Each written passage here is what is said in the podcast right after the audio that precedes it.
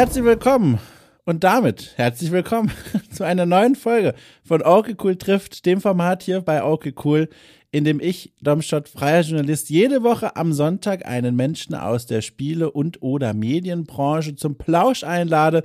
Und auch diese Woche ist wieder eine Person diesem Ruf gefolgt, und zwar Harald Koberg oder sollte ich sagen Dr. Harald Koberg, denn Harald hat einen äh, Doktor gemacht in Kulturanthropologie und den wiederum gemacht in der wunderschönen Stadt Graz, dass die wunderschön ist, hat er mir erzählt im Laufe des Gesprächs. Ich selbst war noch nie da, aber nach dem Gespräch hatte ich ganz große Lust, meine Koffer zu packen und gen Süden zu reisen. Reisen, reisen, mein Gott, dieser doofe fränkische Dialekt, der sich da immer wieder reinmischt. Genau.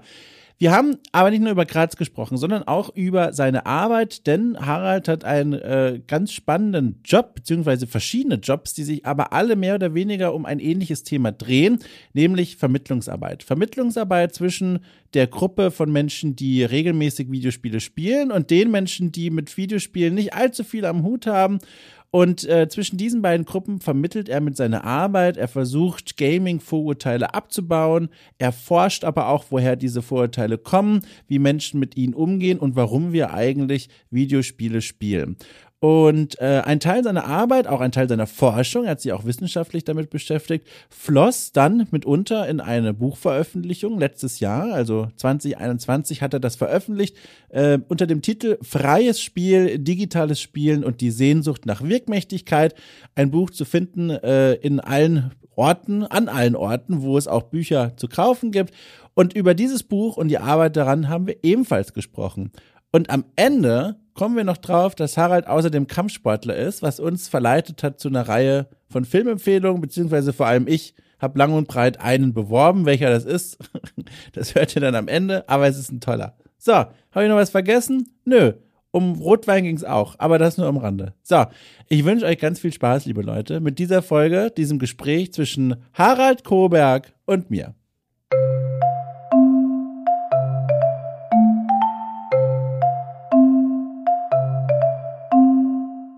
Nehme ich mal noch kurz einen Schluck Wasser. Ich weiß nicht, ob du was bei dir stehen hast, um, um die ja, Netzhaut zu befeuchten. Auch Wasser da und auch ein, einen Rotwein.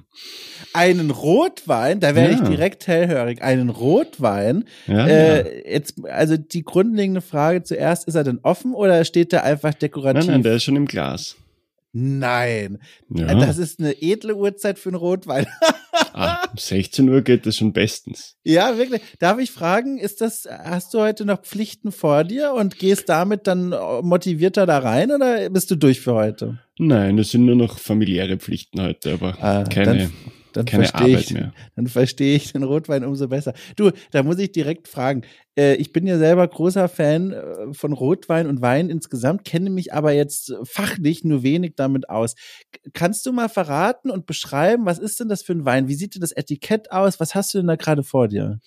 Ich habe jetzt die Flasche leider nicht da, weil es ist auf jeden Fall ein Zweigelt ähm, den ich irgendwo in einem lokalen Handel gefunden habe. Ich bin ja auch ähm, aus einer Weingegend oder wir sind hier quasi in einer Weingegend oder mhm. in der mhm. Nähe davon.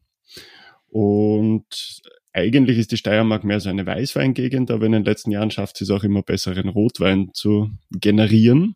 Oh. Und dementsprechend ähm, versuche ich immer wieder mal was aus oder, oder schaue einfach, was man so findet im Handel. Und genau, und der einer, den ich einfach vom, vom Geschmack her irgendwie gern mag. Kennst du dich denn auch aus mit Wein? Also kannst du so richtig so, also verschiedene Anbaugebiete zuordnen und, und Geschmack und so weiter? Wie tief geht denn dein Wissen da so? Mit Weißwein würde ich sagen besser als mit Roten. Ja. Ähm, und da auch wirklich primär mit dem, der halt hier aus der Gegend kommt. Also da versuche ich schon irgendwie oder habe einfach Interesse und Spaß dran und kenne so ein bisschen die Sorten und weiß, was ich mag und was nicht ähm, und kenne teilweise eben auch die, die Winzer und, und weiß, wo die sind. Ähm, und eben Rotwein ist da mehr noch so ein, ein, ein neues Gefilde, aber kommt auch nach und nach immer mehr Wissen und immer mehr Freude dran. Ich habe äh, letztes Jahr, also jetzt kommt natürlich wieder ein knaller Satz, ich habe letztes Jahr Geburtstag gehabt, das war schon klar, aber ich hatte im September Geburtstag und jetzt kommt's. Ich habe im September Geburtstag gehabt und da habe ich noch in Berlin gewohnt. Und dann bin ich äh, mit, mit Freunden zu einem Weinladen gegangen, also so eine Weinladen-Kneipe. Ähm, äh, soll ich den Namen sagen? Weiß ich jetzt gar nicht. Doch, ich sag mal den Namen. Wien Aqua Wiener Wien heißt das. Wahrscheinlich auch falsch ausgesprochen, aber so heißt der Laden. Ähm, und da kann man sowohl Wein trinken als auch Wein kaufen. Sind Mhm. ganz äh, kundige Leute dort. Und da sind wir hingegangen und es ist vor allem auch nicht so, so prätentiös, sondern es ist sehr gemütlich. Und das finde ich persönlich ganz Mhm. toll. Und dann saß ich da und dann kam die Angestellte und sagte, hallo, äh, was wollen Sie denn für einen Wein? Und ich sitze da wie der, wie der Ochs vom Berg quasi und, und äh, habe gar nichts gewusst und habe einfach nur gesagt, ich hätte gerne einen kühlen Weißwein. also die, Grund, die Grundanforderung. Und jetzt kommt der Knaller, was ich da gelernt habe. Dann hat sie gelacht und hat gesagt, so, ich bringe Ihnen mal einen Grauburgunder. Und hat sie einen Grauburgunder Burg- äh, gebracht. Keine Ahnung mehr, was das genau war. Aber was ich mir gemerkt habe, ist folgendes. Grauburgunder, du weißt es vielleicht schon, aber vielleicht hört dir jemand mit, der es noch nicht wusste. Grauburgunder, ganz wenig bis keine Säure. Sehr Mhm. gut für den Magen. Ganz toll. Aber dafür eine richtige Wucht. Also Also geschmacklich oder meinst du knallerig? geschmacklich, ja genau, aber eben gleichzeitig so einer, der, der ähm, dann so intensiv ist, dass er manchen nach dem ersten oder zweiten Glas dann irgendwie auch genug ist wieder. Total, total. Würdest du dich dann als trinkfest beschreiben? Ähm, sagt man das im Internet? Ähm, ich denke schon halbwegs, ja. Ja, ja. Ich habe an dem Abend gemerkt, ich würde mich eigentlich auch als trinkfest beschreiben, aber dann hat es doch Grenzen. Und jetzt muss ich noch eine Sache noch kurz zu dem Wein-Talk sagen, weil auch das ist was, ich, ich möchte dir gerne was mitgeben, schon jetzt, wo du sagst, komm, es hat sich gelohnt, ich habe hier meine Seele ausgebreitet und immerhin eine Sache konnte ich mitnehmen. Und zwar, ich weiß nicht, ob du, benutzt du Instagram? Bist du auf Instagram Wenig, unterwegs? aber ja. Pass auf, ich gebe dir einen guten Grund, diese Plattform zu benutzen. Und zwar, es gibt dort den Account Bring Flavor Home äh, zusammengeschrieben. Und dort ist eine ausgebildete Wein, wie sagt man denn? Wein. Na, also die, die diese Weinprobe ge gemacht hat, dieses, Mhm. diese Meister, Meisterprüfung da, wie auch immer. Und äh, sie heißt Lou und sie spricht dort regelmäßig über Wein, Weinsorten, gibt Tipps fürs äh, Ah, ja. Probieren und auf eine super sympathische Art. Also ich kann es dir nur ins Herz legen, bring flavor home. So, Das klingt doch nett. Apropos Aber- nett. Oh, oh bitte, nein, oh Gott, Fällt mir nur gerade ein, so um Ja. die, die, die Gegenanekdote zu deiner Oh, ähm, von vorhin zu erzählen, ähm, mit einem Freund vor ein paar Jahren in einem Grazer Beisel, das wirklich mehr so der Ort ist, wo man dann ähm, um fünf in der Früh auftaucht, ähm, um sich dem Restelschmusen, wie das bei uns heißt, zu Dem widmen. Restelschmusen ist ja großartig. Da ist ein Freund von mir eben auch an die Bar gegangen und hat gefragt, ja, was habt ihr denn für einen Wein? Und sie hat eine, zwei Liter Flasche rausgenommen und hat gesagt, den. Und das war dann, ja, die Optionen, die man dort hatte. Ach toll, ach das ist wieder so ein schönes Wort. Ich habe manchmal mit dem Rainer Siegel zu tun. Der ist, manchmal Mhm. podcast ich mit ihm, weiß ich, du kennst ihn ja dann auch vielleicht. Ja, ja, ne? wir kennen Ja. uns ein bisschen. Wunderbar. Und er ist ja, er, er lebt ja in Wien äh, und, und da bekomme ich immer so, wie sagt man denn, Wiener Mundart. Ich sag's mal Ja. auf Hochdeutsch, Wiener Mundart mit. Und ich finde das ganz toll. Und er hat so eine leicht, so einen aggressiveren Duktus. Ja, ja, das Und sind dann- die Wiener. ja, genau. Und das finde ich aber auch toll. Und dieses Wort, das du gerade benutzt hast, wie Rest, Rest, Restelschmusen. Restelschmusen. Da, ach, ach komm, ich, äh, es tut mir auch leid, weil ich glaube, viele Deutsche, kann ich mir vorstellen, reagieren so, wenn du solche Worte sagst. Und ich will eigentlich die, dir kein schlechtes Gefühl geben. Ah, Ei- nein, gar nicht. Oh, Gott sei Dank. Das Aber ist ich auch ein gutes Konzept, das, glaube ich, viele, zumindest viele, die gerne in der Nacht noch länger draußen bleiben, ja irgendwoher auch kennen. total. So diese Stimmung am Schluss der Nacht, wo es dann doch noch schön wäre, irgendwie nicht ganz allein zu sein. Total. Und was hattest du noch davor gesagt? Beizen? Be Beizen? Beisel. Beisel. Beisel. Was Genau, ist denn ein ein Beisel. Beisel? Ein Beisel ist ein, ein, ein Lokal, ähm, das jetzt nicht besonders gehoben ist. Und Ah. ich würde mal sagen, indem man primär trinkt und primär, äh, primär im Abend, am Abend und in der Nacht ist. Also so ein kleines, einfaches Lokal, in dem Leute rumsitzen und trinken. Das ist im Grunde eine Kneipe, oder? Ich würde so Genau, übersetzen. sehr eine ähnlich Kneipe. wie eine Kneipe, ja. Äh, in Graz ist das auch alles, ne, was du gerade Mhm, beschrieben hast. richtig, ich, ja. ich habe hier in meinen Notizen stehen, Graz, das ist zumindest eine Stadt, ähm, mit der du, äh, also, oder ich sag's mal anders, da hast du eine gewisse Zeit verbracht. Du hast ja auch zum Beispiel studiert, dazu Mhm. später mehr. Ich nehme also an, oh, äh, oh, ich höre ein einhängendes äh, Aus, Ausatmen. Ich wollte nur ergänzen, ich war quasi eigentlich immer in irgendeiner Form in Graz und bin Ach. jetzt erst letztes Jahr ähm, ein bisschen aus Graz hinausgezogen und bin jetzt in St. Radegund bei Graz. Oh. Ähm, aber eben quasi mein ganzes Leben, Schule, Studium, Kindheit, alles irgendwie in und um Graz. Das ist nämlich noch besser, weil jetzt wollte ich nämlich mal fragen, ich war noch nie in Graz. Wie kann ich mir denn diese Stadt vorstellen? Ich stelle mir das so, wenn ich dir zuhöre und von diesen Kneipen höre und so, es hat für mich ganz dolle, jetzt weiß ich natürlich nicht, ob du die Stadt kennst, Heidelberg-Vibes. Also Heidelberg, ja. große Studentenstadt im Süden Deutschlands, äh, viel historische Altstadt, sehr studentisch geprägt, ein bisschen auch so gutbürgerlich konservativ, aber nur so ein bisschen, ein bisschen Biedermeier auch. So stelle ich mir jetzt vom Zuhören her Graz vor. Wie weit ja, liege ich daneben? glaube ich, entspricht schon einigen, was, ja. was Graz ausmacht. Ich weiß nicht, wie groß Heidelberg ist. Graz hat so ein bisschen über 300.000 Einwohner. Ah, ja. Ähm, und ist sehr stark studentisch geprägt. Ähm, ich sage immer wieder gern, es ist so im deutschsprachigen Raum das, was am mediterransten ist. Oh. Also irgendwie kann man sich zumindest einbilden, die Adria schon ein bisschen heraufzuspüren im, im Lebensgefühl. Ähm, wir sind ja auch schon relativ nah am Mittelmeer. Und ja, es ist eigentlich so eine Stadt, in der sich immer die, die, die Bürgerlichen und die Linken irgendwie duellieren. Und wir haben jetzt gerade letztes Jahr den auch irgendwie über Österreichs Grenzen hinausgehend oder aufsehenerregenden ähm, äh, Wahlkampf gehabt, der dann dazu geführt hat, dass wir mittlerweile eine, den schwarzen, also den, den, den äh, konservativen Bürgermeister, der das sehr lang war, ähm, abgelöst haben und jetzt eine kommunistische Bürgermeisterin haben in Graz. Also ich wollte erst gratulieren und dann bin ich ins Stocken geraten, weil das schon wieder. Gibt es denn auch sowas wie, also jetzt, also auf der linken Seite, aber noch nicht jetzt im Bereich äh, von Hammer und Sichel? Gibt es das auch noch?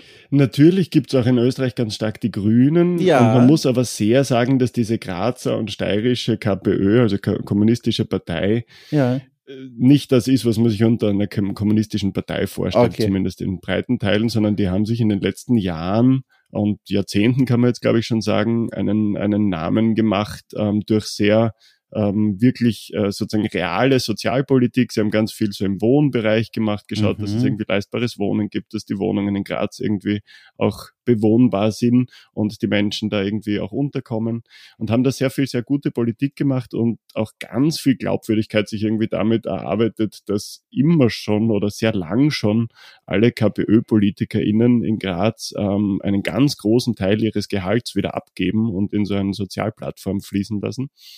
Also die sind, ähm, ja, ich, ich, ich denke, es, ja, das Wort kommunistisch oder irgendwie die Vorstellung des Kommunistischen äh, passt eigentlich nicht so, sondern es ist einfach mhm. eine, eine Linkspartei, die das mit dem, mit dem Sozialsein ernst meint und sich sehr wenig irgendwie in abgehobenere politische Dinge ähm, mitreißen lässt. Zumindest bislang. Schauen wir mal, wie es läuft, wenn sie regieren dürfen. Ja, also wenn das wirklich alles so stimmt, ich klopfe auf Holz, weil das stimmt ja eigentlich schon mal sehr gut. Das ist auch schön. Äh, und apropos schön, ich habe hier auch parallel aufgemacht, während du erzählt hast, äh, von der Lokalpolitik Bilder von Graz, um das Ganze mal auch nochmal Audio, ach nee, Quatsch, visuell für mich zu untermalen. Mhm. Äh, und da muss ich mich auch direkt fragen. Du hast jetzt schon gesagt, äh, Graz als ein Faktor, als ein, ein, ein, ein Kompass, ein, ein fester Punkt in deinem Leben, in deinem deiner Biografie bisher.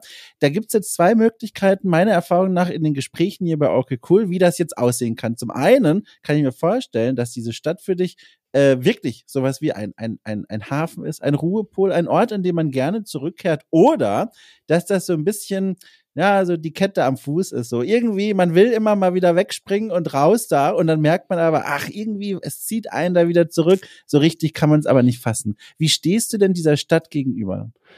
Ich würde sagen, es ist eher Ersteres. Also ja. es war, ich habe eher so das Gefühl gehabt, so quasi in meinem, meiner sozialen Bubble ähm, hat man immer so das Gefühl gehabt, wenn man immer am gleichen Ort bleibt, dann ist man irgendwie fad oder, oder nutzt die Chancen nicht oder sucht das Abenteuer nicht oder was auch immer. Also es ist irgendwie fast schon so ein bisschen sozialer Druck, dass man doch einmal woanders ja. hingehen muss. Ich habe das auch zum Beispiel vom Studienbeginn überlegt, ob ich nicht nach Wien gehen soll studieren oder überhaupt nach Amerika oder so. Ähm, und bin dann aber im Endeffekt immer sehr zufrieden in Graz geblieben weil irgendwie die, die Größe und die Menge an irgendwie Möglichkeiten, die man da hat, gerade irgendwie ganz gut zu meinen äh, Lebensumständen gepasst hat. Wobei es immer auch, also vor allem dann eben in der Studentenzeit war es bei mir dann auch ganz stark durch den Sport, dass ich durch eben aktiven Leistungssport dann irgendwie auch nicht wirklich motiviert war, längerfristig wegzugehen, sondern halt immer nur auf längere Urlaube oder Reisen, aber nie wirklich, ähm, um woanders zu, zu leben. Ja. Und das, wo du jetzt hingezogen bist, das stelle ich mir vor wie so ein Vorörtchen, wie so ein Vorkleinstadt, oder?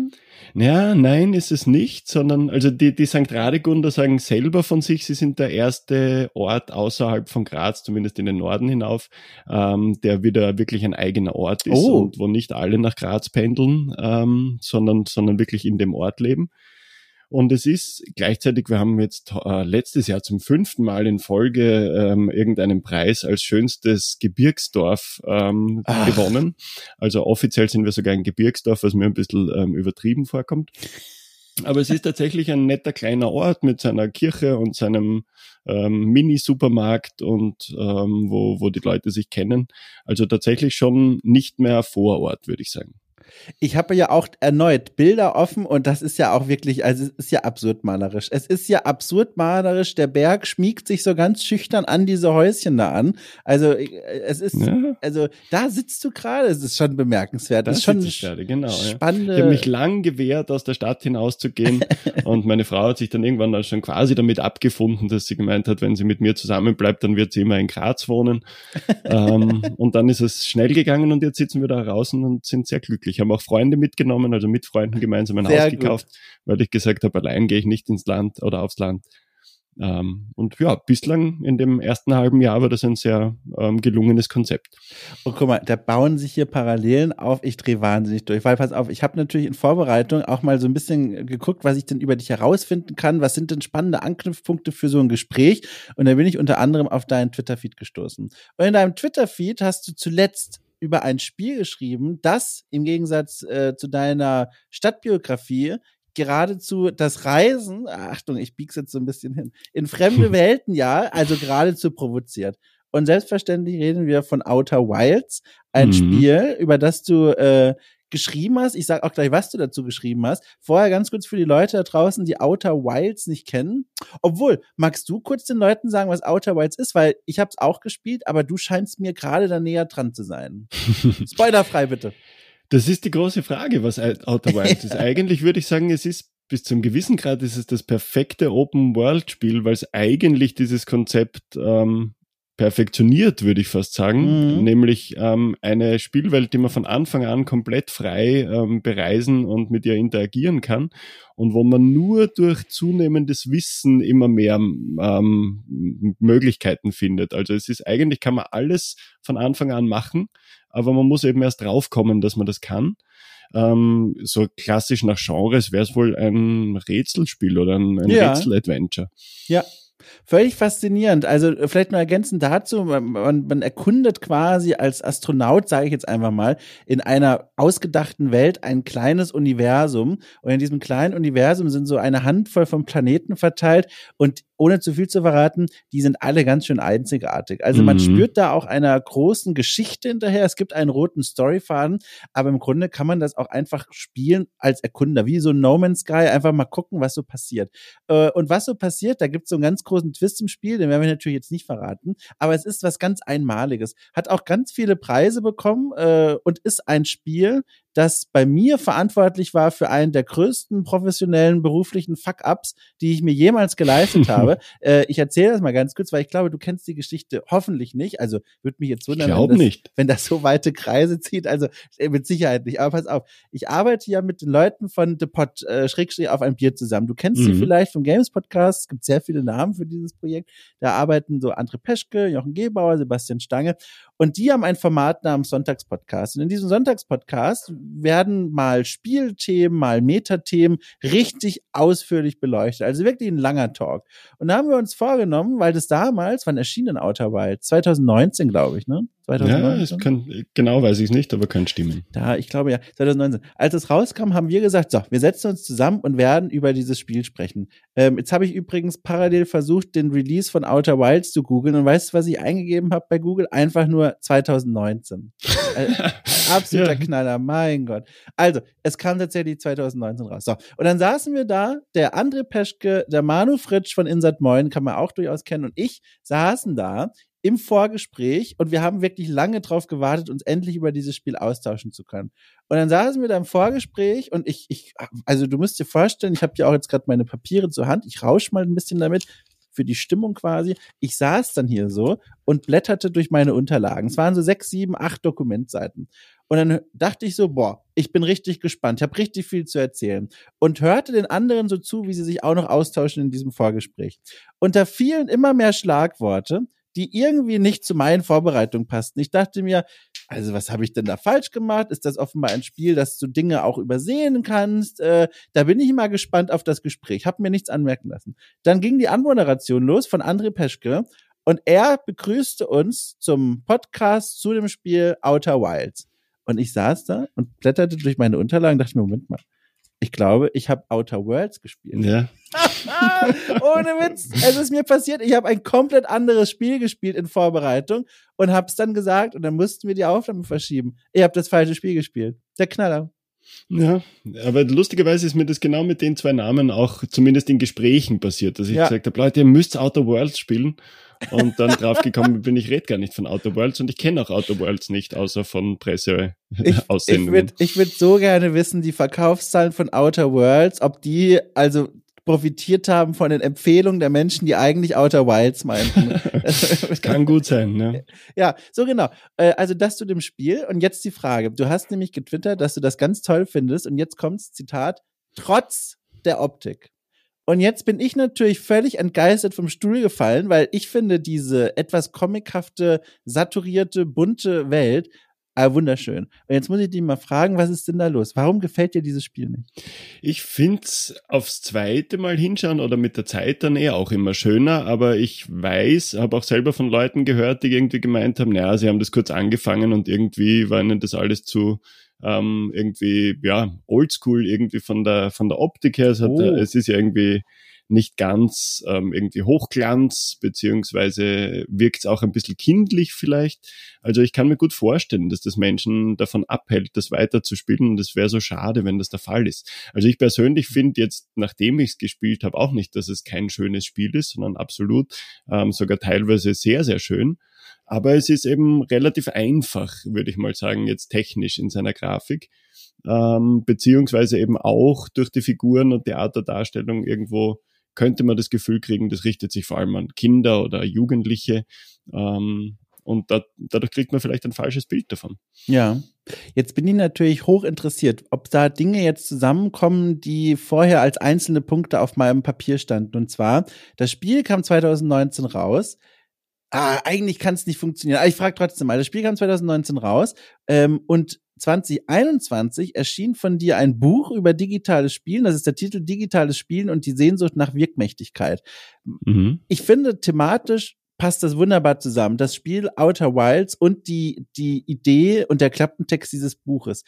War das Gegenstand in diesem Buch oder sind das zwei Nein. unterschiedliche Dinge? Ach. Ich habe es tatsächlich erst jetzt gespielt, wie ich drüber getweetet, ist das das Verb? Keine Ahnung, hab. Ab jetzt. Ähm, Genau, und ich habe es eben auch nur gespielt, weil ich einfach immer wieder mal gehört habe, dass das so toll sein soll und das bislang ziemlich an mir vorübergegangen ist.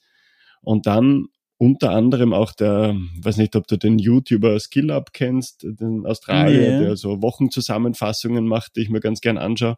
Und der feiert bei jeder Gelegenheit Outer Worlds. Ähm, und ja, also da habe ich mir dann irgendwann gedacht, vor allem wie es dann, glaube ich, auch auf, auf, auf der Xbox oder Xbox Game Pass ähm, dort dazugekommen ist, habe ich mir gedacht, so jetzt musst du diese Chance nützen ja. und musst das tatsächlich spielen. Und ich habe gerade wieder Outer Worlds gesagt, obwohl es Outer Wilds Ach, guck mal, mir ist gar nicht aufgefallen. Guck mal, das so passieren dann diese Dinge. Ach du liebe Zeit. Aber wir meinen jetzt immer ab sofort Outer Wilds. Aber dann erzähl doch mal, was es dann mit diesem Buch auf sich hat. Wie, also vielleicht auch gerne für die Menschen da draußen so ganz grob, worum geht's denn da? Und dann auch für mich mal, wie kam es denn dazu? Warum hast du ein Buch geschrieben? Grundsätzlich ist das aus meiner Dissertation entstanden, also in, als Forschungsprojekt. Ähm, und ich eben für das Fach Kulturanthropologie. Also ich habe Philosophie und Kulturanthropologie studiert und habe mhm. dann schon meine Diplomarbeit in der Kulturanthropologie damals über diese Gewaltdebatte rund um Videospiele gesch äh, geschrieben. Also nicht darüber, ob das jetzt äh, Auswirkungen hat oder nicht, sondern wie darüber diskutiert wird und warum da so drüber diskutiert wird, wie darüber diskutiert wird und habe dann, wie ich schon mir gedacht habe, es wäre spannend, irgendwie weiter zu forschen, mir gedacht, es wäre wichtig, nachzufragen, wie es denn, äh, was denn eigentlich die Spielenden motiviert, weil spannenderweise in dieser ganzen großen Game Studies Welt relativ selten immer noch mit äh, Spielerinnen und Spielern wirklich gesprochen wird und einfach denen nachgespürt wird und deren Wahrnehmung von dem Ganzen. Und das habe ich dann getan. Ich habe einfach sehr ähm, ausführliche Interviews mit Spielerinnen und Spielern geführt und die einfach von vorn weg erzählen lassen, ähm, welche Bedeutung Videospiele in ihrer Biografie haben und welche Spiele wann wichtig waren und mit welchen Menschen sie das verbinden, ähm, wer sie dafür kritisiert hat und so weiter und so fort und habe einfach versucht draufzukommen, was sind denn da so die Bedürfnisse, um die es geht. Ähm, also warum ist diese Faszination so groß und da bin ich eben immer wieder auf diese, auf diese Sehnsucht nach Wirkmächtigkeit gestoßen, also auf dieses, auf die eine oder andere Weise erleben, dass man Einfluss nehmen kann, dass das, was man tut, auch eine Bedeutung hat, ähm, dass man mitentscheiden kann, wie Dinge laufen und das sowohl jetzt klassisch innerhalb des Spiels als auch darüber hinaus in Gaming-Communities oder son sonstigen äh, Gaming-Kontexten. War das denn äh, diese eine große Erkenntnis etwas, was dich persönlich überrascht hat, oder passt das auch zu deinem eigenen äh, Spielverhalten, sag ich mal? Das passt schon auch ganz gut zum eigenen Spielverhalten, wobei es ähm, ich das Thema sozusagen auf verschiedene Varianten oder in verschiedenen Formen bin ich dem immer wieder begegnet. Das war dann durchaus interessant zu sehen, wie unterschiedlich sozusagen dieses Bedürfnis nach Wirkmächtigkeit sich ähm, äh, manifestieren kann. Was tatsächlich für mich eigentlich die größere und dem vorangehende Überraschung war, war, wie viel Stigmatisierung da immer noch ist. Mm. Also irgendwie hört man ja ganz oft, die Videospiele sind in der Mitte der Gesellschaft angekommen und mittlerweile ist das ja Mainstream und, und alle finden es okay und diese Diskussionen werden ja nicht mehr geführt.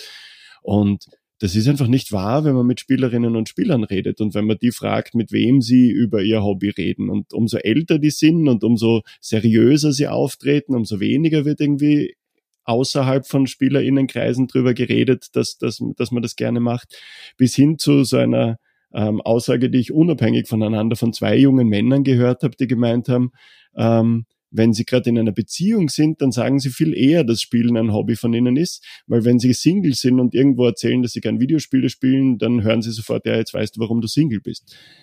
Und mm. das ist eigentlich klassische Stigmatisierung. Also da wird halt ein Ding, das man macht, mit irgendwelchen negativen Charaktereigenschaften oder halt Persönlichkeitsmerkmalen verknüpft. Und das hat mich eigentlich überrascht. Ich hätte schon gedacht, dass das schon viel, viel weniger da ist.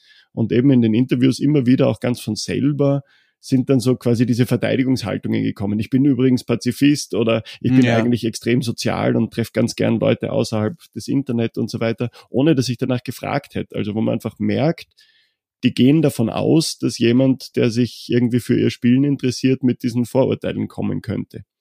Ich habe das auch auf eine gewisse Weise ganz faszinierend bemerkt. Also ich sage mal, 99 Prozent meines Freundeskreises hat selber entweder beruflich mit Spielen, Spielkultur, Spielejournalismus, Spielentwicklung zu tun oder mhm. spielt privat einfach täglich irgendwas. Äh.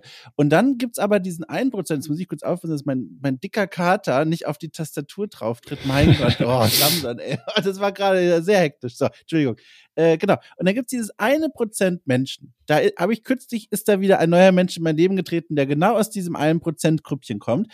Und dieser Mensch hat 0,0 mit Spielen am Hut. Also nicht mal äh, in der Kindheit Spiele gespielt, kein, weiß ich nicht, Nintendo 64 im Wohnzimmer stehen gehabt, gar nichts. Mhm.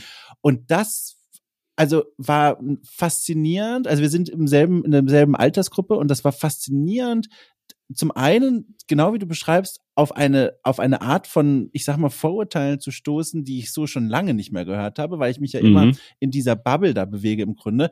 Und zum anderen auch an mir selber war es faszinierend zu beobachten, wie ich versuche, das zu erklären. Und da kam ich genau in diese fast schon vorauseilenden Entschuldigungssätze, die du gerade beschrieben hast, dass ich dann zum Beispiel sage, ja, also ich spiele Videospiele, aber nicht einfach nur so doofe Shooter, weißt du? Mhm. Weil ich dann ja, direkt ja, genau. im Kopf schon vorauseilend offenbar ein Klischee aufgreifen will, von dem ich rechne, dass es die Person im Kopf hat und das direkt so aufwerten will und direkt mhm. sagen will, nein, nein, nein, weißt du, ich spiele ja auch äh, Spiele ja. über Depression und, und, und spannende Geschichten und Abenteuer und so. Das ist mir jetzt auch kürzlich aufgefallen. Ja, das kenne ich auch ähm, aus unserer Arbeit. Ich arbeite auch für einen Verein, der sich im also übers Digitale auch weit hinaus mit Spielen, Spielkultur, Spielpädagogik auseinandersetzt. Habe dort eigentlich erst äh, die, die digitale Sparte irgendwie dazugebracht, nachdem es lang vor allem um Brettspiele und andere Formen von Spiel gegangen ist. Und dort merke ich das auch, dass wir immer wieder in, in unserer Arbeit mit LehrerInnen, JugendarbeiterInnen und so weiter sehr schnell in diese Argumentation reinkommen, wo wir erzählen, ja, aber man kann so viel lernen und so viel wichtige irgendwie Lerneffekte gibt es mhm. zu den Spielen. Und dann immer wieder zurückgehen müssen, um zu sagen, hey, die Tatsache, dass das schöne Erlebnisse sind und die Leute Spaß dran haben und einfach eine gute Zeit haben, ist einerseits schon absolut genug als Rechtfertigung dafür, dass man das gerne macht und andererseits ja irgendwie auch die Definition von Spielen. Ja. Also ich muss nicht mir vorher überlegen, was ich denn jetzt da davon habe. Dann ist es ja eh schon irgendwie kein Spielen mehr. Und da merke ich eben auch, wie ich da selber immer wieder hineinrutsche und, und quasi so ins Betonen komme, was denn alles nicht an tollen Lerneffekten da ist, wenn man Spiele spielt. Ja, genau. Oder auch solche Dinge. Also, ich meine, Spiele ist gleich Kunst, da sind wir uns beide wohl einig. Das müssen wir, mhm. glaube ich, nicht voneinander irgendwie verteidigen. da sind wir auf demselben Boot unterwegs. Und trotzdem, man sagt ja, also wenn ich sage, wenn, wenn Leute mich fragen, was machst du denn gerne als Hobby, dann sage ich auch wahrheitsgemäß gerne, na, ich gehe zum Beispiel auch gerne in Ausstellungen. Und da schiebe ich ja nicht den Satz nach, naja, da laufe ich ja auch 10.000 Schritte, weißt mhm. du, da mhm. trainiere ich ja meine Kondition. Genau. Das ist ja, ja Quatsch. Ich lasse das ja für mich stehen und sage, nö, du, ich finde einfach Kunst toll. Ich gucke mir gerne Gemälde an, ich gucke mir gerne Kunstexponate an, das mhm. ist akzeptiert. Aber wenn die Videospiele spiele, genau wie du gerade gesagt hast, im schlimmsten Fall, ich habe das persönlich noch nie gesagt, aber man hört das ja wirklich dann oft, dann, dann, sag, dann kommen noch so Dinge wie, naja, was erhöht ja auch mein, mein Reaktionsvermögen ja, ja, oder genau. räumliches Sehen und so. Also, naja, Eben. ja. Das ist erstaunlich, wie stark das noch da ist und wie sehr uns das, glaube ich, immer noch als, wie auch immer, ähm, eingegrenzte Gaming-Community oder was auch immer oder als spielende Menschen prägt, weil das einfach so stark noch da ist. Es ist eigentlich erschreckend. Gab's denn, kannst du dich da erinnern, so äh, einen, ich sag mal, Aha-Moment des Frusts, in dem dir das mal so richtig vor Augen gekommen ist, dass du gemerkt hast, da gibt's eine, eine Diskrepanz zwischen spielender Gruppe und nicht spielender Gruppe? Oder war das einfach so eine, ja, also eine Reihe von Beobachtungen, die dann irgendwann in diese Arbeit und in die, in das Buch gemündet ist? Also was ich persönlich auch gemerkt habe und mir dann mehr so nicht so wirklich in, im Moment, sondern auch so nach und nach dann immer mehr gedämmert ist. Ich habe mich vor allem früher auch intensiver irgendwie mit Filmen auseinandergesetzt, habe drüber geschrieben und so weiter. Und da war es halt immer so, dass, hm, keine Ahnung, an irgendwelchen Tischen, wo man halt zusammensitzt, die Leute dann gern gefragt haben, was ich denn als letztes im Kino gesehen habe. Und auch wenn sie schon lange nicht mehr im Kino waren, wollten sie gern ähm, irgendwie hören, wie der Film war und was ich davon halte und so weiter. Und gleichzeitig, wenn man ähm, von Videospielen zu reden beginnt, ähm, dann hat man ganz schnell alle verloren, die irgendwie damit nichts anfangen oder nichts anzufangen glauben. Und es ist ganz oft in Gruppen so, dass sich dann plötzlich das Gespräch so aufteilt. Alle, die das Gefühl haben, mich, ach, das interessiert mich nicht, da geht es um Videospiele, drehen sich weg und dann reden nur die Menschen miteinander, die, die, die irgendwie intensiv Spiele spielen. Und das ist sehr schräg, weil es eben bei anderen Medien ja nicht der Fall ist. Und das gleiche auch, wenn ich zum Beispiel mit Eltern drüber diskutiere, die sagen, ja, sie machen sich schon Sorgen, was das für Auswirkungen hat, aber mhm. sie wollen sich halt echt nicht damit auseinandersetzen, weil das ist so ein, so ein, ein fades Thema und, und es interessiert sie überhaupt nicht.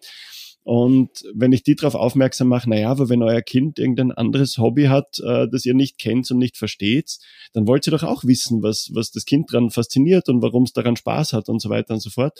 Und da gibt's dann immer wieder diese Aha-Erlebnisse auch in den Gesprächen, dass die sagen, ja, stimmt eigentlich. Also wenn, wenn mein Kind anfängt, keine Ahnung, American Football zu spielen, dann frage ich auch nach, worum es in dieser Sportart geht und warum das Spaß macht. Und bei Videospielen ist das irgendwie nicht der Fall. Da sind sie dann fast stolz drauf, dass sie sich damit nicht auskennen und dass sie sich damit auch nicht auseinandersetzen wollen, weil dafür ist ihnen ihre Zeit zu schade. Hast du schon mal drüber nachgedacht, warum Let's Plays eigentlich nicht im Kino laufen?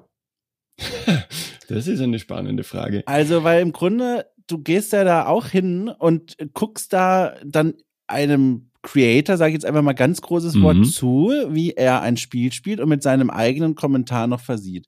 Und das, wenn du, also meinetwegen, nimm einfach ein Spiel, das geht halt dann nur zwei Stunden, wie ein langer Film oder Herr der Ringe geht drei Stunden, kannst du auch machen. Es gibt Storyspiele, die sind in der Zeit durchgespielt. Mhm. Warum gibt's denn kein Let's Play-Kino? Warum findet das so im Privaten statt? Also mit der einzigen Ausnahme, gut, Twitch-Livestreams, das ist eine Form von Öffentlichkeit, aber doch eine Bildschirmöffentlichkeit. Warum mhm. gibt's keine Let's Play-Kinos? Das ist eine gute Frage. Wobei die erste Antwort, die mir einfallen würde, ist, dass ich glaube, dass die meisten Menschen, die Let's Play-Videos anschauen, das irgendwie im Multitasking machen. Also, dass sie nebenher auch mm. andere Dinge schauen ähm, oder tun. Ähm, sehr oft, das höre ich auch von den Jugendlichen, dass sie eben spielen und nebenher irgendwie einen Let's Play-Kanal laufen haben oder dass sie eben sonst irgendwas machen. Das wird dann zum Beispiel dagegen sprechen, dass man extra ins Kino geht und jetzt fokussiert da zwei, drei Stunden lang irgendwie ein Let's Play anschaut. Dann ist natürlich die soziale Akzeptanz und natürlich wohl auch die finanzielle Sache, dass ich sage, wenn ich das zu Hause in Ruhe am Fernseher anschauen kann, gerade dieses Publikum ist das ja wahrscheinlich extrem gewohnt. Ist auch bei mir immer so, immer mehr so, dass ich immer weniger irgendwie ins Kino gehe. Ja. Ähm, dass vielleicht auch das äh, sie davon abhalten würde, ne? Und, oder dass sich niemand denkt, das ist ein, ein valides Konzept, wie man, wie man ähm, ein Kino führen kann. Also ich höre dir zu und stimme dir komplett zu, aber hab doch das Gefühl, da ist mal wieder eine Idee im Raum, die die mhm. würde, die könnte man da, also die Knetmasse ist da. Man muss, also ah, ich weiß nicht, merkst du, wie die Luft vibriert? Ich finde, hier wurde was ausgesprochen, das Potenzial hat. Irgendwie. Ja, du kannst es ja probieren. Ja. ja, du musst das machen. Ich, ich mach das nicht. Ich bin nur, ich bin der Ideengeber. Ah. Du, du musst das äh, also umsetzen. Ich traue dir das auf irgendeine Weise zu. Wunderbar. ich weiß auch nicht, woher dieses Gefühl kommt. Ja, aber spannend. Äh, Nochmal zurück zu dem Buch. Also, äh, Titel Freies Spiel, digitales Spielen und die Sehnsucht nach Wirkmächtigkeit erschien im November 2021. Gab's, oder erstmal vorher, wie lange hast du daran gearbeitet? Hm, das ist immer die Frage bei solchen Projekten. Ja. Also konkret würde ich sagen fünf Jahre, Boah. weil das halt so die, die, die Doktorandenphase war, mhm. in der ich natürlich auch vieles anderes gemacht habe, das muss man schon auch dazu sagen.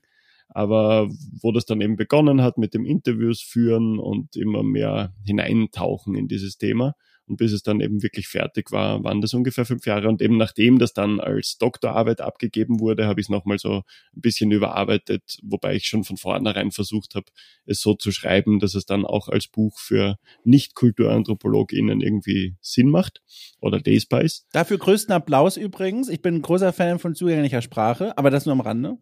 Mhm, ich denke auch, dass es wichtig ist, vor allem, weil es ja auch ich meine, es ist natürlich in ganz vielen Bereichen der Wissenschaft, glaube ich, einfach Standard. Aber ich finde es schade, wenn man was, was schreibt und sich denkt, das lesen jetzt genau meine zwei Gutachterinnen und das war's dann. Und weil ich auch der Meinung bin, dass das sowas durchaus ein Thema ist, das mehrere Menschen interessieren könnte und dass es in der Form jetzt auch noch nicht gibt, eben war von Anfang an irgendwie meine Überlegung. Ich muss das so schreiben, dass das Leute lesen können, die zwar vielleicht irgendwie an wissenschaftliche Texte gewohnt sind, aber die jetzt nicht unbedingt aus dem Fach kommen müssen oder da äh, Vorwissen mitbringen oder so. Genauso natürlich auch kein Vorwissen zum Thema Videospiele, mhm. wobei auch das wieder eigentlich ein Beispiel wäre für das, was wir vorher besprochen haben. Während wenn ich Videospiele ähm, erwähne in einem wissenschaftlichen Text, da fühle ich mich irgendwie verpflichtet zu erklären, was heißt das jetzt und dann umreiße ich noch das Genre, damit die Leute eine Vorstellung davon haben. Das würde ich ja bei Filmen zum Beispiel auch schon längst nicht mehr machen. Ja. Sondern sage ich einfach, es ist ein Horrorfilm und dann müssen die Leute schon selber wissen, was das ist. Aber ja, das war eben ein, ein Prozess, der eben gedauert hat äh, und auch so seine intensiveren und weniger intensiven Phasen natürlich hatte. Aber so grob, glaube ich, kann man sagen, fünf Jahre waren es. Gab es denn dann nach Erscheinen des Buches Reaktionen auf die Veröffentlichung? Gab es da ein Echo oder hattest du das Gefühl, naja, das Buch ist jetzt da und es ist ja auch wichtig, aber du hättest dir mehr Aufmerksamkeit drumherum gewünscht, weil das ist ja gerade bei dieser Art von Literatur immer so eine Sache. Ich habe das Gefühl, wenn ich da Kollegen und Kolleginnen beobachte, oft landen die Bücher leider eher im Regal als im Zentrum mm. der Aufmerksamkeit. Das ist natürlich richtig und natürlich ist es als wissenschaftliches Buch über, über Videospiele ähm, durchaus ein Nischending. Bei mir ist es dann oft umgekehrt und lustigerweise auch bei Texten, die ich sonst schreibe, bin ich dann immer wieder ganz überrascht, wenn mich irgendwer darauf anredet und sagt, du, ich habe da einen Text von dir gelesen, weil ich irgendwie ausblende, dass das ja natürlich dann da draußen ist und dass das tatsächlich Menschen lesen. Ähm, also freut mich dann irgendwie immer jeder Einzelne, jede Einzelne, die sich da irgendwie da, da meldet. Und ähnlich war das mit dem Buch. Einerseits, dass einzelne Leute mir gesagt haben, ja, ja, das liegt schon bei mir zu Hause, ich freue mich schon aufs Lesen, was irgendwie jedes Mal ein, ein, ein schönes Ding ist. Und auch ähm, die, die, die paar Medienanfragen, die es gegeben hat, sind dann auch jede für sich irgendwie sehr erfreulich und ähm, irgendwie eben überraschend. Lustigerweise die ersten, die reagiert haben, war eh äh, Deutschlandfunk Kultur, wo oh, ich dann ja. mal kurz über das ähm, Buch erzählt habe. Und jetzt sind ein paar Sachen auch ausständig, die irgendwie das Buch schon bei sich liegen haben, aber ähm, wohl erst lesen, bevor sie mich dann dazu einladen, drüber zu reden. Dieses äh, Überraschtsein darüber, dass Menschen auch konsumieren, was man da in die Welt hinausgibt. Du, ganz ohne Witz, ich mache diesen Podcast hier seit mittlerweile jetzt knapp zwei Jahren und die, ich kenne die Zahlen, ich weiß, hör, da hören Leute zu. Es sind auch ziemlich viele mhm. Leute, aber ganz ehrlich, ich hab's, also ich merk's immer erst so richtig, wenn mir Leute auch eine E-Mail schreiben. Ich wundere mich jedes Mal, wenn Leute sagen, hier, cool, danke für die Folge oder irgendeinen Kommentar, weil ich mir denke, oh krass, das, das wird, also das erreicht ja wirklich Menschen da draußen. Und deswegen, ich glaube, ich kann es nachvollziehen, wie du dich da fühlst. Mhm. Ich denke eben, das ist, ich finde es ja auch schön, also dass man nicht irgendwie das Gefühl hat, weil das hört man dann auch manchmal von Leuten, die dann so ganz erbost sind, dass jetzt irgendwie niemand groß reagiert auf dieses ja. geniale Övre, das sie da gerade hinausgeschoben haben.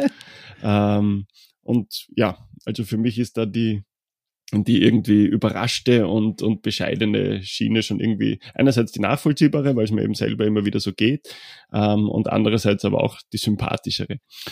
Es gibt jetzt noch einen eine, ein Aspekt in deinem Schaffen, sage ich mal, den ich auch wahnsinnig spannend finde und da muss ich mich auch direkt ganz ehrlich zugeben, der war mir vorher unbekannt. Und zwar spreche ich davon, dass du auch Organisator bist des, ich habe es mir aufgeschrieben, Button Festival of Gaming Culture in Graz.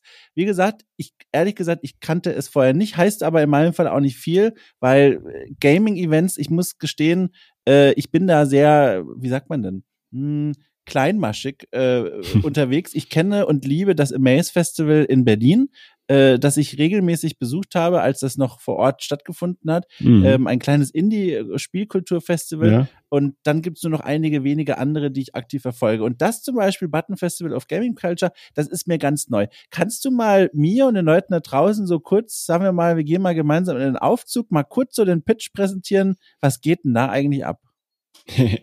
ja, unser, unser Slogan quasi ist immer äh, das größte Gaming-Wohnzimmer der Steiermark. Oh, schön. Ähm, schön. Finde ich sehr weil gut. Weil wir genau das, also es ist nämlich so entstanden, eben ich war schon bei, bei Ludovico, eben bei diesem Verein ähm, zur Spielkultur und habe dort gearbeitet und irgendwann ist mir auf, wer auf mich zugekommen und hat gemeint, ähm, es gibt eigentlich keine Gaming-Events da in der Gegend und ob wir da nicht was machen wollen. Und dann haben wir uns zusammengesetzt und überlegt, was das sein könnte und haben alle, die da irgendwie damals beteiligt waren, irgendwie gemeint, es ist, ist eine gute Idee, aber gleichzeitig haben wir auf viele Formen von Gaming-Events eigentlich auch kaum Lust. Also ich bin jetzt auch nicht der Typ, der unbedingt irgendwo stundenlang in der Schlange stehen muss, um dann einen Trailer mhm. zu sehen zu einem Spiel, das eh in zwei Wochen rauskommt oder so. Also diese, diese Hype-Kultur und dieses ähm, quasi marktschreierische und so ist einfach nicht das, was es für uns damals ausgemacht hat und auch weiterhin, glaube ich, nicht tut. Und darum haben wir gemeint, wir wollen einfach so dieses dieses Zusammenhocken und, und was spielen und nebenher irgendwie was trinken und, und reden, das irgendwie zu einem Event machen. Und das war dann eben auch die Art und Weise oder die, die Richtung oder die Idee, mit der das Button Festival entstanden ist dass wir eben gesagt haben, ja gut, wir versuchen eben nicht jetzt uns auf neue Spiele zu konzentrieren oder sonst irgendwas und auch nicht jetzt zu sehr auf die intellektuelle Diskussion darüber oder sonst äh, eben Dinge, die in die Richtung gehen, und haben dann einfach geschaut, was gibt's denn so in Graz und drumherum an Personen, an Vereinen oder irgendwelchen Gruppen, die da was Interessantes machen. Und das war dann eigentlich ein wunderschönes Erlebnis, weil so relativ schnell aus allen möglichen Winkeln Leute aufgepoppt sind, die ich bis dahin noch nicht gekannt habe, die entweder einen kleinen E-Sports-Verein am Laufen haben, beziehungsweise einen damals noch recht kleinen Game Development-Verein, der an der Grazer TU, also an der Technischen Uni dran gehangen ist. Dann habe ich einen ähm, faszinierenden Videospielsammler ähm, entdeckt, der wirklich eine enorme, eventuell sogar tatsächlich eine der größten Sammlungen der Welt hat, was so wow. Videospiel, Konsolen und Arcade-Automaten und so angeht Ähm, und der auch gesagt hat, wie ich ihn gefragt habe, naja, ob er dabei sein könnte und, und was er da vielleicht zum Beispiel aufstellen könnte, war seine Gegenfrage einfach nur, ja, wie groß ist euer Lastauto? Was, alles, was ihr führen könnt, können wir auch verwenden. Wow. Ähm, und so ist das eben entstanden, dass wir da so versucht haben, diese verschiedenen regionalen ähm, Geschichten abzubilden. Und das war eben Game Development, E-Sports, Cosplay, ähm, Retro Gaming und ansonsten eben auch ganz stark einfach so dieses gemütliche Zusammensitzen ähm, daneben zu erträglichen Preisen, was Vernünftiges irgendwie essen und trinken und, und einfach Zeit verbringen und diesem, diesem Hobby oder dieser Leidenschaft frönen. Das ist so die Idee. Aber ich habe ja schon gesagt, also erstmal, also tolle Idee, also sowieso, das sollte klar sein, aber ich bin auch gerade auch so erstaunt, deswegen direkt mein Aber, weil ich das begreifen möchte. Ich habe mir, oh Gott, Samson, bitte nicht auf die Tastatur. Ich habe mir ja aufgeschrieben, wie gesagt, Studium der Philosophie und Kulturanthropologie in Graz. Hier steht nicht Studium des Projektmanagements in Graz. Also mhm ist das nicht wahnsinnig äh, Einfurcht, äh, nee, wie sagt man, Ehrfurchtgebühr, Ehrf oh Gott. Also, hattest du nicht wahnsinnig Sorge, dass das schief geht? also, so ein, ja. also ein Festival zu organisieren, also, wie, wie, wie muss Natürlich. ich mir das vorstellen? Ähm, ich meine, zum einen muss man sagen, wenn man so Fächer studiert, wie ich sie studiert habe, ähm, und halbwegs in der Realität noch verhaftet ist, dann weiß man ja von Anfang an, dass das jetzt nicht irgendwie fertig zu machen ist und dann suche ich eine Stellenausschreibung, in der steht, wir suchen einen Philosophen. Ja. Ähm, das heißt, Übrigens, man muss sich Brüder, eh von vornherein. Brüder im Geiste, ihr habt Archäologie studiert. Ich nicke genau. hier ganz laut und genau, ja. Das, das, also das war mir schon von Anfang an klar und es hat sich eigentlich auch schon mit Beginn meines Studiums für mich vielleicht noch neben anderen Dingen herauskristallisiert, so zu Videospielen könnte ich, würde ich gern was machen. Mhm. Und da war ich dann einfach natürlich sehr offen ähm, und habe alles Mögliche gemacht, was sich irgendwie angeboten hat.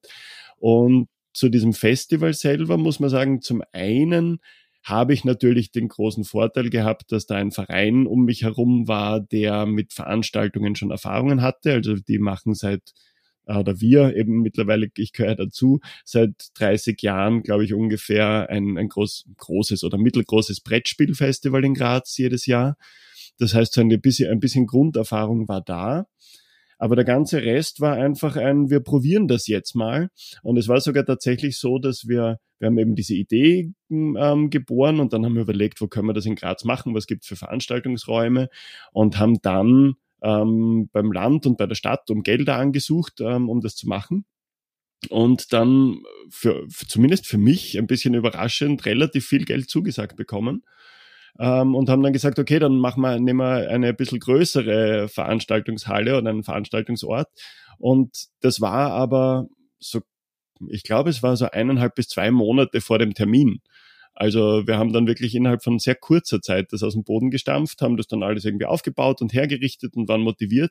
Aber gleichzeitig waren so diese letzten 20 Minuten, bevor man dann tatsächlich die Tore öffnet, waren unglaublich spannend und auch ein bisschen gruselig, weil wir uns gedacht haben, was passiert, wenn da jetzt einfach niemand kommt? Oder wenn, wenn die Leute gar nicht mitbekommen haben, dass das da jetzt ist oder so. Oder es niemanden interessiert. Stand also das war schon irgendwie ein, ein, ein schwummriges Gefühl und, und, und ja. gleichzeitig natürlich dann umso schöner, wie dann plötzlich die Leute hereingeströmt sind und irgendwie begeistert waren. Ich wollte dich gerade fragen, äh, stand denn jemand vor dem Tor? ja, gut. Gott sei Dank. Ja. Also es waren beim ersten, da haben wir es auch noch ein bisschen kleiner gemacht, natürlich vorsichtig, wie wir waren. Da waren, glaube ich, ungefähr 500 Leute. Boah, aber und mittlerweile sind wir so bei 2000, die an den zwei Tagen dann meistens da sind. Äh, also im Grunde, man kann jetzt erstmal, wenn ich diese Zuhörer einen Strich drunter ziehen, das Ding ist schon ein Erfolg. Ne? Es wird angenommen, hat seine Community, das scheint so eine Hausnummer zu sein. Es ist, glaube ich, in der Region durchaus eine Hausnummer, jetzt natürlich stark gebremst durch die Pandemie, ja. aber wir hoffen, dass es dann bald mal wieder klappt, dass wir es wieder machen können. Ähm, genau, und wir haben uns auch immer wieder schon bewusst dagegen entschieden, jetzt zu versuchen, noch größer zu werden, sondern eher zu sagen, wir wollen irgendwie diese Art der Veranstaltung weiter mhm, ähm, mhm. behandeln, also behalten. Wir haben zum Beispiel von der, von der Grazer Messe mal so vorfühlende Anfragen bekommen, ob wir nicht zu ihnen kommen wollen. Oh. Die haben eben viel größere Hallen und haben irgendwie Lust irgendwie oder haben Interesse dran, an jüngeres Publikum zu kommen. Und da waren dann immer wieder diese Überlegungen und wir haben eigentlich gemeint, na, die Größe, die wir jetzt haben, die passt eigentlich gut und lieber irgendwie an der Qualität arbeiten, als zu schauen, ob man nicht die 3000 und die 4000 irgendwie schaffen. Ja.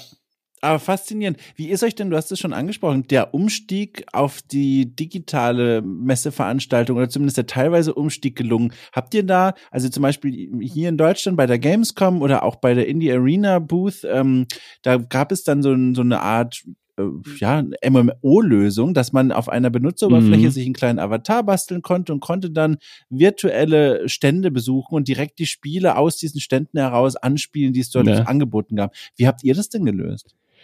Wir haben das natürlich auch aufgrund unserer Möglichkeiten ähm, um einiges kleiner gemacht und haben einfach auf Discord quasi ein Festival veranstaltet. Oh. Ähm, haben da auch teilweise in mehreren Räumen dann ähm, Veranstaltungen oder irgendwelche Talks oder sonst was gehabt und haben das beim zweiten Anlauf dann eben auch noch auf Facebook und auf Twitch gestreamt. Ähm, aber man muss dazu sagen, das war dann bei uns schon um vieles kleiner. Also da waren bei Weitem nicht die, Meng die, die Mengen an Leuten, die beim physischen Button quasi waren, sondern das war dann mehr so ein, ein Treffen der Community, die halt irgendwie im Kern dran beteiligt ja. war. Wir haben auch eben das, das Button Festival baut auch sehr stark natürlich auf Freiwilligen, die entweder mit ihrem Thema schon kommen. Also wir laden auch immer sehr dazu ein und sagen, wir sind eigentlich nur die Plattform, ihr seid die Community. Das heißt, wenn ihr irgendwas haben wollt, dann meldet euch bei uns und wir schauen, ob wir es irgendwie unterbringen können. Und dementsprechend sind da einfach ganz viel begeisterte Leute, die halt aus persönlicher Motivation heraus das alles machen und eben auch viele Freiwillige, die dann einfach helfen, aufzubauen, abzubauen, die Stände zu betreuen und so weiter und so fort. Und vor allem für die war dann eigentlich das Online-Button. Aber es war schon auch spannend und, und eine, also einerseits haben wir viel gelernt über, über die Technik und wie das so geht mit Streamen und worauf man so schauen muss und so weiter und so fort. Und andererseits hat es schon noch einige schöne Momente irgendwie generiert, weil eben durch die Zugänglichkeit und dieses einfach Einsteigen auf Discord wird dann immer wieder, war mein Eindruck, Menschen in irgendwelchen Diskussionen oder zu irgendwelchen Themen mit dabei hatten, die halt gerne Videospiele spielen, aber sich jetzt bislang noch nie mit zum Beispiel Genderfragen in Videospielen auseinandergesetzt mm. haben und die dann einfach mal drin sitzen in so einem Talk. Ähm, und das, das waren eigentlich durchaus sehr schöne Erfahrungen. Äh, hattest du gesagt, wann war das allererste Mal das Festival? Wann hat das zum ersten Mal stattgefunden? 2015. 2015. Also ja. jetzt mittlerweile, ja, also dann sieben Jahre schon her. Hast du mhm. das Gefühl, das Festival hat sich schon so, ich sag mal, gefunden, wie es sich präsentieren will, was es anbieten will? Oder ist das so, ist es eher eines dieser Festivals, das ich gar nicht finden soll, sondern immer wieder neu erfinden muss? Nein, also ich denke, bis zu einem gewissen Grad ähm, hat's das und sind alle, die momentan daran beteiligt sind, denke ich, ähm, zufrieden damit und ähm, wollen das so, so weiterführen und eben immer im Kleinen anpassen und dann quasi kleinen Rädchen drehen. Wir haben dann auch oft äh, vor allem in der Pressearbeit ein bisschen das Problem, dass die Presse will halt immer wissen, was ist heuer neu, was ist heuer anders. Mhm. Ähm, und sehr vieles, auf das wir setzen, ist eben die, die gleiche Qualität wiederzubringen. Natürlich mit anderen Spielen und anderen Retro-Konsolen und so weiter, aber jetzt nicht so grundlegend, das jedes Mal neu zu erfinden. Ähm, also ja, es ist im Idealfall, das wäre, denke ich, die, die, die, die, schönste Form, kommen dann einfach immer wieder mal neue dazu oder dann irgendwann auch sozusagen jüngere dazu und prägen das dann halt durch ihre Ideen mit und damit entwickelt sich einfach quasi mit der, der Gaming-Kultur einfach auch das Festival mit. Das wäre für mich die schönste Variante. Ach, ganz spannend, ganz spannend. Und während ich dir so zuhöre, weißt du was, mir fällt ja hier gerade was auf, was ganz Grundlegendes. Wir haben jetzt schon so viele Aspekte von deinem Schaffen abgedeckt und, und zu deiner Person und zu deiner Biografie, dass ich jetzt trotzdem gerade eben in diesem Moment beim Zuhören gemerkt habe, du, ich weiß gar nicht, was du eigentlich beruflich machst. Also, was, was ist dein Job eigentlich? also, was, also, äh, kannst du das verraten? Ist das was innerhalb der Branche oder machst du was ganz anderes? Naja, ich würde nicht sagen innerhalb der Branche, aber durchaus zum Thema. Ja. Ich habe zwei Hauptjobs, die beide 50 Prozent äh, quasi der, der Vollarbeitszeit in Anspruch nehmen. Das eine ist eben bei diesem Verein Ludovico, mhm, der mhm. eben äh, Verein zur Förderung der Spielkultur, des Spielens und der Spielpädagogik ähm, wo ich die Sparte für digitale Spiele leite. Das heißt, dort mache ich Workshops mit Schulklassen zum Thema Videospiele, Vorträge und Workshops mit Lehrerinnen, Jugendarbeiterinnen, Elternabende und so weiter und so fort. Und auch im Zuge dessen organisiere ich eben das Button Festival und andere kleinere Events. Ähm, also das ist so eine Schiene. Und ein bisschen daraus gewachsen oder irgendwie ergeben hat sich, dass ich mittlerweile auch mit 20 Stunden beim Land Steiermark angestellt bin, ähm, in der Fachabteilung Gesellschaft Oh. und dort für Fragen äh, rund um Digitalisierung und Gesellschaft, also quasi ein bisschen größer das Thema aufgemacht zu tun habe. Das heißt, dort bin ich quasi als Experte angestellt, um ähm, für die Fachabteilung die Frage zu stellen, was braucht's, um irgendwie gut mit der Digitalisierung umzugehen, ähm, was müssen Menschen wissen, welches Wissen müssen wir rausbringen? Und so weiter und so fort, damit hauptsächlich die positiven und möglichst wenig die negativen ähm, Effekte der Digitalisierung irgendwie zum Tragen kommen. Also, Und dann mache ich noch Entschuldige, so ein ja, paar ja. kleine Dinge nebenher. Ja, also so, so spannend, äh, obwohl, warte mal, lass mich noch kurz danach fragen, die kleinen Dinge nebenher, lässt du die bewusst jetzt klein am Rande oder gibt's da noch was Spannendes in diesem Tütchen, das du dir noch auf den Tisch gelegt Ich hast? finde natürlich alles spannend. Ja! Nein, also ich bin, ich mache immer wieder, habe ich Lehraufträge an der Uni in Ach, Graz. cool. ähm, ich bin auch an der Grazer Waldorfschule, mache ich digitale Ethik Ah. äh, immer wieder. Ähm, da bin ich auch irgendwann mal hineingerutscht, weil ich eigentlich nur für einen Videospielvortrag dort war und sie mich dann gefragt haben, wie ich, ähm, ob ich mir ihr Konzept für digitale Bildung anschauen Mhm. würde. Und am Ende habe ich dann einen Teil davon selber gemacht. Genau, also das sind so die, die Hauptdinge, die ich sonst noch mache. Ein bisschen eben als Karate-Trainer noch. Also recht Mein viel Gott. Verschiedenes. Da, da steckt vielleicht sogar schon die Antwort auf meine Jetzt-Frage drin. Und zwar diese, dieses Kernthema, also Gesellschaft und Spiele und Vermittlung zwischen den verschiedenen spielenden Gruppen und nicht spielenden Gruppen. Das sind nicht nur spannende Themen, sondern ich kann mir vorstellen, wenn man da wirklich so an der Front arbeitet, auch ganz schön kräftezehrende Themen. Ich stelle mir das auch teilweise vor, dass du da gegen viele Widerstände a- arbeiten musst, dich bestimmt auch immer wieder wiederholen musst vor verschiedenen Leuten. Gibt es, kannst du so ein bisschen verraten, wie gerade so die Balance ist zwischen Begeisterung an dieser Arbeit und mein Gott, Urlaub wäre auch mal wieder schön. Also wo, sind wir da gerade so? Na, grundsätzlich macht es eigentlich in den meisten Fällen sehr viel Spaß. Ja. Also ich bin eher der, den es dann frustriert oder nein, frustriert ist zu viel gesagt, aber ich da ist zäher wird es für mich eher, wenn es mal mehr so ins Verwalten von irgendwelchen Dingen und Protokolle führen und sonst was geht. Aber überall dort, wo ich irgendwie in die Diskussion komme, auch wenn ich dann immer wieder auf die gleichen Vorurteile treffe und so weiter, da macht es mir eigentlich Spaß.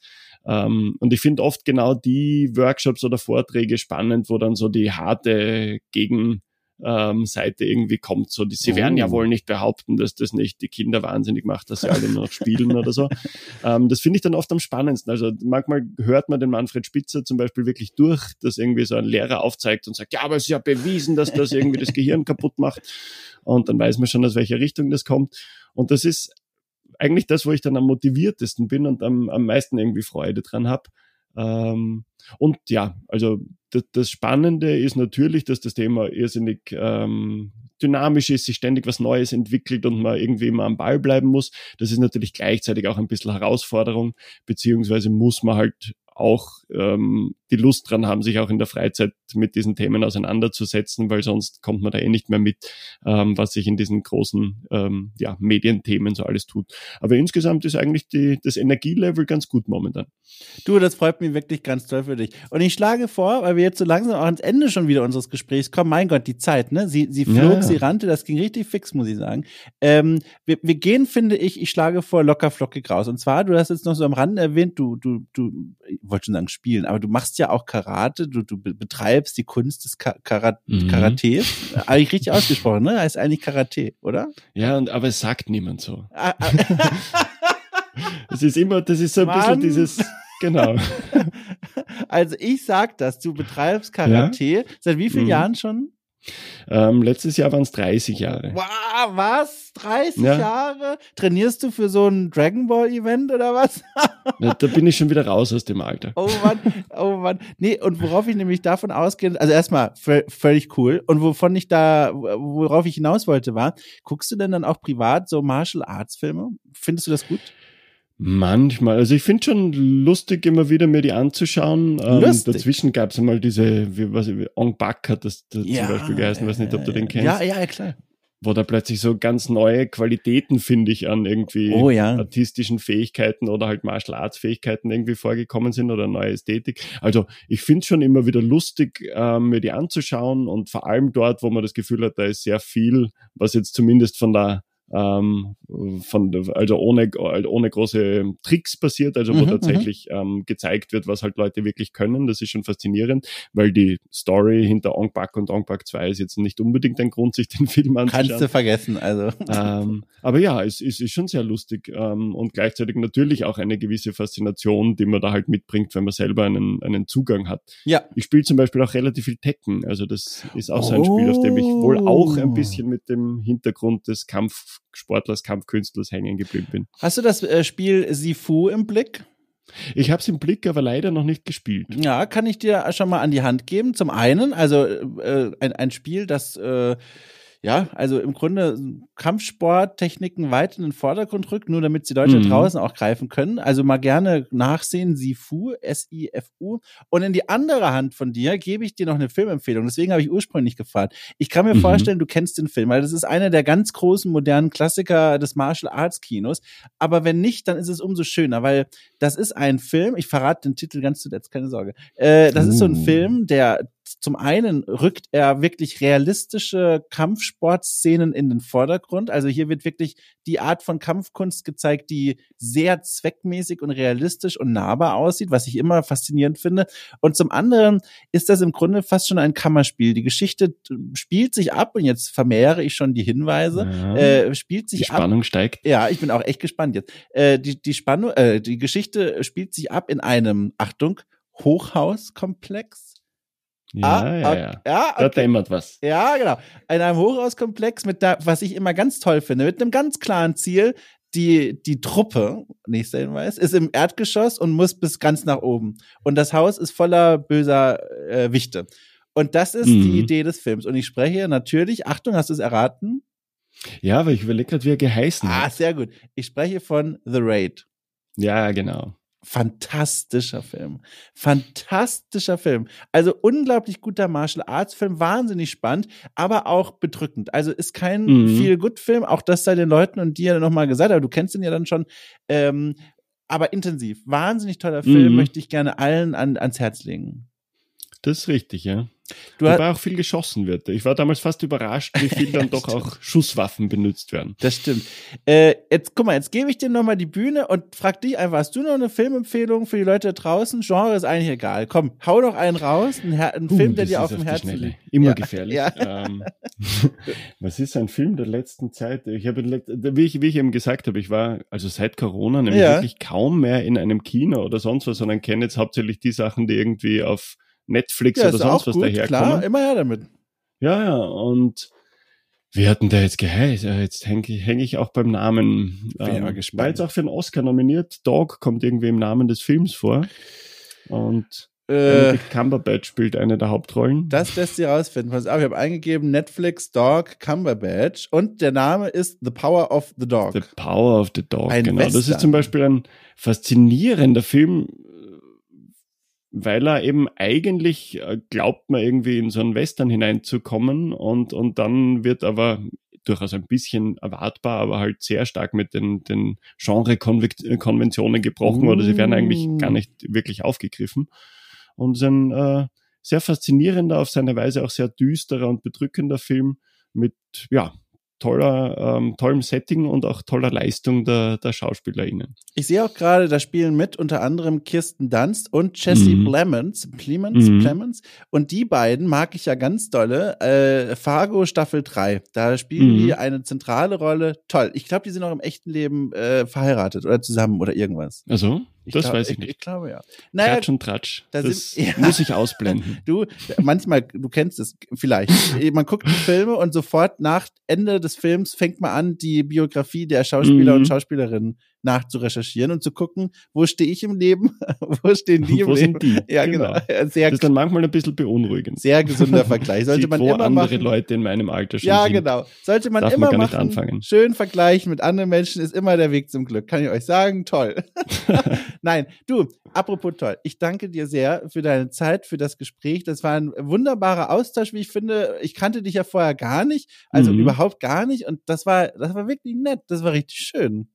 Ja, mir war es auch eine große Freude, war sehr schön da. Ja, äh, ich wünsche dir ganz viel Erfolg natürlich weiterhin mit dem Festival. Ähm, Dankeschön. Auch dir sage ich, äh, in, irgendwann in Zukunft, das wäre super peinlich, wenn das nicht kommt, weil ich das jetzt schon seit Monaten immer mal wieder erzähle, möchte ich gern das Format Okay Cool trifft wieder einführen, wo ich Mhm. Leute einfach wieder reinhole und frage, was ist seitdem passiert. Du, da wird auch irgendwann mal bei dir ein Kärtchen durch den Briefschlitz flattern und sagen, hallo, äh, wie wär's? Sehr, sehr gern. Schön, du, das freut mich. Ich winke dir zu, ich winke nach. Moment, sag's nicht, habe ich's mir gemerkt? Oh Gott, warte. Sankt, sag's nicht. Sankt Rü, Rü, das Dorf? Ja, Ra, Radendorf, Fragendorf, Nein. Radagast, Nein. Ra Raden. Sankt Radagast wäre schön aus. Aber der so ähnlich, ne? Ra Rade. Du musst es, Aber glaube du ich, bist sagen. nah dran. Ra Ra Ra Rader Radersdorf. nein. Nach einem Sankt muss immer ein Vorname kommen. Sankt Peter. Ich komme nicht drauf, ich weiß nicht. Radegund. Naja, also, okay. Gut, Ja, du Radegund. warst nah dran. Stimmt eigentlich. Starke Performance nochmal von mir zum Schluss. Also nochmal, ich danke dir sehr, ich wink dir zu und dann bis bald. Tschüss. Mach's gut. Ciao.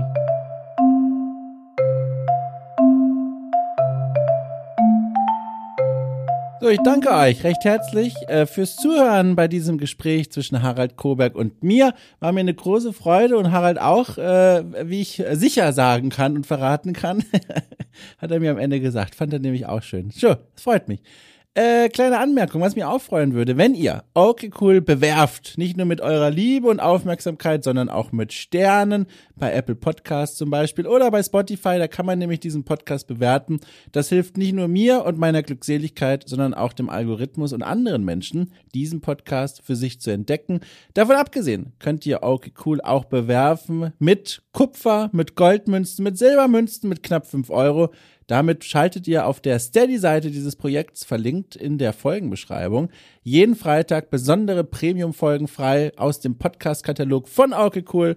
Zum einen spiele ich zum Beispiel Klassiker der Spielegeschichte, wie zuletzt Gothic 1, äh, und spreche mit Gästen über meine Eindrücke und Abenteuer, die ich in diesen Klassikern erlebt habe. Es gibt Rechercheformate, es gibt andere Interviewformate, eine ganze Menge ist dabei. Äh, schaut's euch mal an, würde mich freuen. Toll, toll, toll. So, und damit wünsche ich euch eine schöne Woche. Kommt gut rein, wohin auch immer. Passt auf euch auf, wascht euch die Hände und dann äh, Ade.